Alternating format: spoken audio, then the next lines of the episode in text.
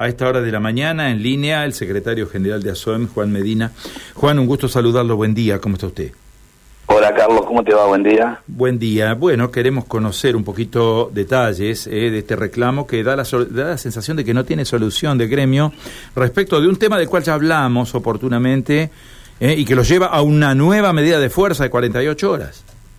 Mira, Carlos, yo creo que como habíamos hablado la otra vez, en realidad, bueno, los sindicatos son catalizadores de las problemáticas que tienen los trabajadores, ¿no? De los problemas reales que tienen los trabajadores.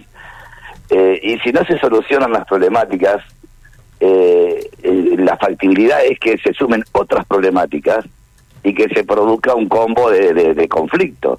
Por eso creemos que las personas que estamos para solucionar estas cuestiones que los trabajadores, en este caso la ciudadanía, nos eligen para solucionar los problemas, debemos trabajar la idea de la negociación, la mesa de discusión, pero no se debe quedar las cosas en eso, sino que las cosas deben solucionarse, porque si no, vuelvo a repetir, se te encadenan las problemáticas. Vos fíjate que al problema de la ropa ahora se suma, después de la renuncia del ministro de Economía de la Nación, se suma el gran problema económico, donde vos ya tenés que hablar no solamente de la ropa, sino también tenés que hablar de que queremos del adelantamiento de la cuota de septiembre para agosto y de discutir la política salarial en agosto. O sea, en esto radica la problemática. La problemática es decir, tenemos un conflicto, el conflicto de la ropa.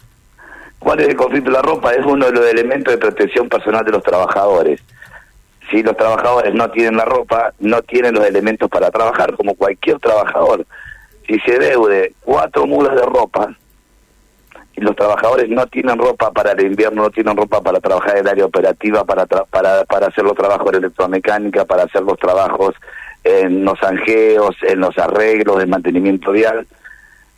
Y encima de la problemática económica que tenemos, también tiene que usar el trabajador la ropa que tiene, y además es un elemento más que el trabajador tiene la posibilidad de tener un accidente de trabajo por no tener la ropa que corresponde. Por eso la problemática, como dijimos la otra vez, es una cuestión que debemos abordar tanto el intendente de Santa Fe como el sindicato, y decir, bueno, démosle una vuelta de tuerca y solucionemos el problema, porque como está, es inviable y es un problema sin solución de continuidad. No lo generó Jatón en situación estructural, porque es un problema de 20, 30 años, pero Jatón y el sindicato de hoy tienen la urgencia de solucionarlo, y es lo que queremos. Claro. En este sentido, ustedes en el diálogo han tenido alguna respuesta que les permita alentar que a lo mejor en el mediano plazo, en el corto plazo, la situación se va a regularizar, ¿o no han tenido respuesta? Hemos tenido respuesta, como te decía, Carlos, hemos tenido 3 reuniones con el Ejecutivo de la Ciudad de Santa Fe, pero no podemos llegar a los acuerdos porque está todo, digamos, está trabado.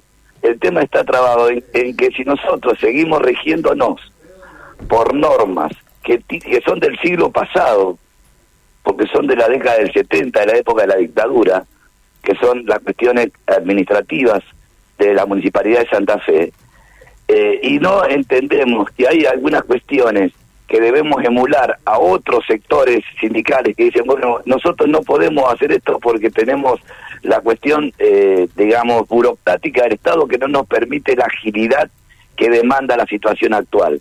Busquemos la forma, busquemos otros métodos, y no podemos llegar al acuerdo.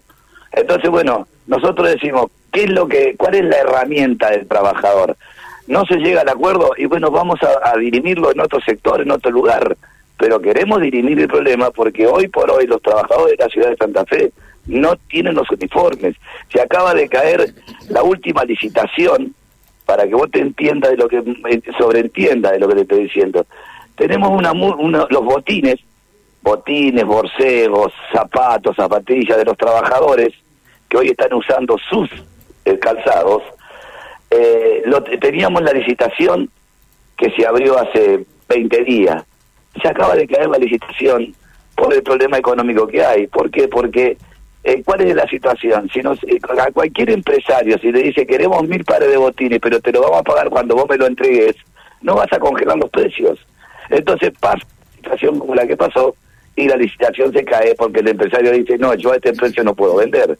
Pero la problemática se dio porque vos no congelaste el precio en el momento. Claro. ¿Se entiende? O sea, por eso hay que regular las cosas de otra manera. Claro, faltó decisión política, esto es lo que me está diciendo. Y es así. O sea, en realidad, Carlos, el concepto es la decisión política, tanto desde el sindicato como también desde la municipalidad. Esa es la definición. Hay que abordar las problemáticas que la sociedad tiene. En este caso, la sociedad de los trabajadores tiene una problemática. ¿La problemática cuál es? Eran los uniformes. Había que solucionarlo. Es un problema sin solución de continuidad hasta ahora, sí. Pero creo que estamos en la parte dirigencial los que estamos para solucionar los problemas y no para agudizarlos. Juan, ¿cuál es la situación respecto de este reclamo de adelantamiento del incremento salarial que ustedes tenían en carpeta para... después del acuerdo paritario que llegaron estos arreglos del 8% en septiembre, 8% en agosto? ¿Cuál es el cuadro de situación? Mirá, el acuerdo que se había hecho en marzo fue un muy buen acuerdo porque logramos que en la ciudad de Santa Fe, la ciudad de Recreo, Rincón, Arroyo Leyes y Montevera, se lograba el 46% como habían logrado en otros lugares, pero ¿cuál fue la diferencia? Nosotros hicimos de marzo a junio un 30% de aumento para todos, no el 22% como hicieron los otros sectores. Ese fue un buen acuerdo. En julio ahora se va a cobrar en julio el otro 8%. Y en septiembre se pagaba el otro 8% y se ponía a discutir la política salarial que quedaba del último cuatrimestre del 2022. Ese fue el acuerdo. ¿Cuál es el problema? El problema es que después de la renuncia del ministro de Economía, después de que el dólar blue se fue a 40, 50 pesos más en menos de una semana, toda la situación económica doméstica de los trabajadores, el supermercado, la farmacia, todo explotó. Entonces, ¿cuál es la situación? Ante esa situación, el cuerpo delegado de ayer y la comisión directiva definió en la solicitud a los intendentes de Santa Fe, Rincón, Arroyo Leyes, Montevera y Recreo, como también al intendente para que le aumente a los jubilados y pensionados, que se adelante el mes de septiembre al mes de agosto el 8% y que la discusión salarial comience en agosto para llegar a diciembre del 2022. Juan, lo último, ¿a qué ámbitos alcanza la medida? La medida va a alcanzar nosotros... La paritaria local de la ciudad de Santa Fe ha acordado prácticamente en toda la jurisdicción, excepto en la municipalidad de la ciudad de Santa Fe, el Tribunal de Cuentas y la Caja de Jubilaciones.